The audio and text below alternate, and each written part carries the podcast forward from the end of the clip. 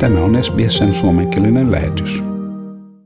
Viiden kuukauden kuluttua olemme tulleet eläneeksi kaksi vuotta COVID-pandemian hallitsemassa maailmassa ja joissakin maissa nostetaan nyt rajoituksia normaaliolojen tunteen saavuttamiseksi.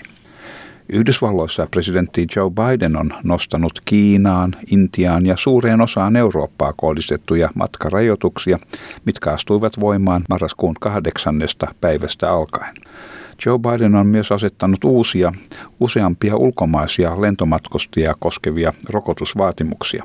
Yhdysvallat sijoittaa 70 miljoonaa dollaria lisätäkseen kohtuuhintaisten COVID-19 pikatestien saatavuutta apteekeista. Tässä Yhdysvaltain ulkoministeriön edustaja Ned Price Ulkomaiden kansalaisten on oltava täysin rokotettuja sekä heidän on esitettävä voimassa oleva rokotustodistus ennen nousuaan Yhdysvaltoihin suuntautuvalle lennolle. Foreign national air travels to the, to the United States will be required to be fully vaccinated and to provide proof of vaccination status prior to boarding an airplane to the United States. This policy puts public health first. It is consistent and stringent, protecting U.S. citizens and residents as, the, as well as those who come to visit us. Because it puts public health first, exceptions to this policy will be extremely limited. Primarily, children under the age of 18 and certain individuals from countries where vaccines are not yet readily accessible. Venezuelassa koululapset ovat palanneet luokkahuoneisiin valtion koulujen ja yliopistojen avatessa ovensa – Kouluissa sovelletaan menettelyjä tartuntojen vähentämiseksi. Esimerkiksi työpöydät on sijoitettu sosiaalisen välimatkan lisäämiseksi. Kaikista turvatoimista huolimatta monet opettajat ja lasten vanhemmat suhtautuvat epäröivästi koulujen avautumiseen maassa puhjenneen uuden aallon aikana.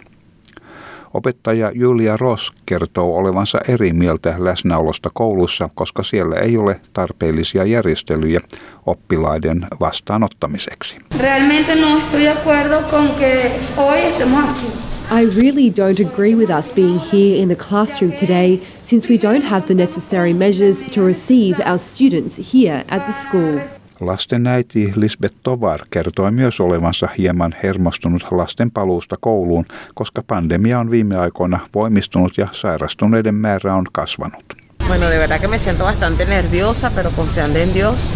Well, the truth is that I feel quite nervous, but I trust in God and that He listens to the rules that He was taught at home. But I am nervous because the pandemic has proliferated lately and the number of people infected has increased. 11 miljoonaa opiskelijaa palaa maan kouluihin ja yliopistoihin eri puolilla maata. Lähes 22 prosenttia venezuelalaisista on täysin rokotettuja. Yhdysvalloissa 58,7 prosenttia väestöstä on saanut kaksi rokotusannosta. Afrikan maat ovat jääneet pitkälle muiden taakse huolimatta Etelä-Afrikan Aspen Pharmacaren pyrkimyksestä lisätä rokotteiden tuotantoa. Yrityksen toimitusjohtaja Steven Saad kertoo yhtiönsä olevan ehdottomasti sitoutunut tuottamaan 700 miljoonaa rokotusannosta vuoteen 2023 mennessä, eli hieman yli vuoden sisällä ja sitä seuraavana vuonna mahdollisesti 1,3 miljardia annosta. Tässä Steven Saad. We've got an absolute commitment to 700 million doses by 2023, the start of 2023. So what's that, a year and a bit away from here? Um, and then we'd like to, we could add pretty quickly after that, you know, within a year beyond that, we could get to 1.3 billion doses. Tällä hetkellä Aspen Pharmacare on Johnson Johnson-yhtiön tilaaman COVID-19-rokoteerän viimeisessä tuotantovaiheessa niin sanotun fill and finish-sopimuksen alla. Tämän sopimuksen mukaan yhtiön on ensin toimitettava 31 miljoonaa annosta Etelä-Afrikalle ja sitten 400 miljoonaa annosta jaettavaksi eri puolille Afrikan mannerta. Järjestelyyn on kuitenkin ilmaantunut hankaluuksia, koska viivytyksiä on aiheutunut viennin piirissä ilmaantuneiden ongelmien johdosta. Lisäksi yhtiö on joutunut odottamaan useiden lupien myöntämistä Yhdysvalloista ja Etelä-Afrikasta. Itä-Euroopassa Euroopan unioni on maksanut 900 miljoonaa dollaria Ukrainalle auttaakseen naapurimaataan selviytymään pandemian aiheuttamasta taloudellisesta iskusta. Tämä auttaa maan asukkaita, joista vain noin 20 prosenttia on täysin rokotettuja. Tämän jutun toimitti SBS-uutisten Bernadette Clark. Haluatko kuunnella muita samankaltaisia aiheita?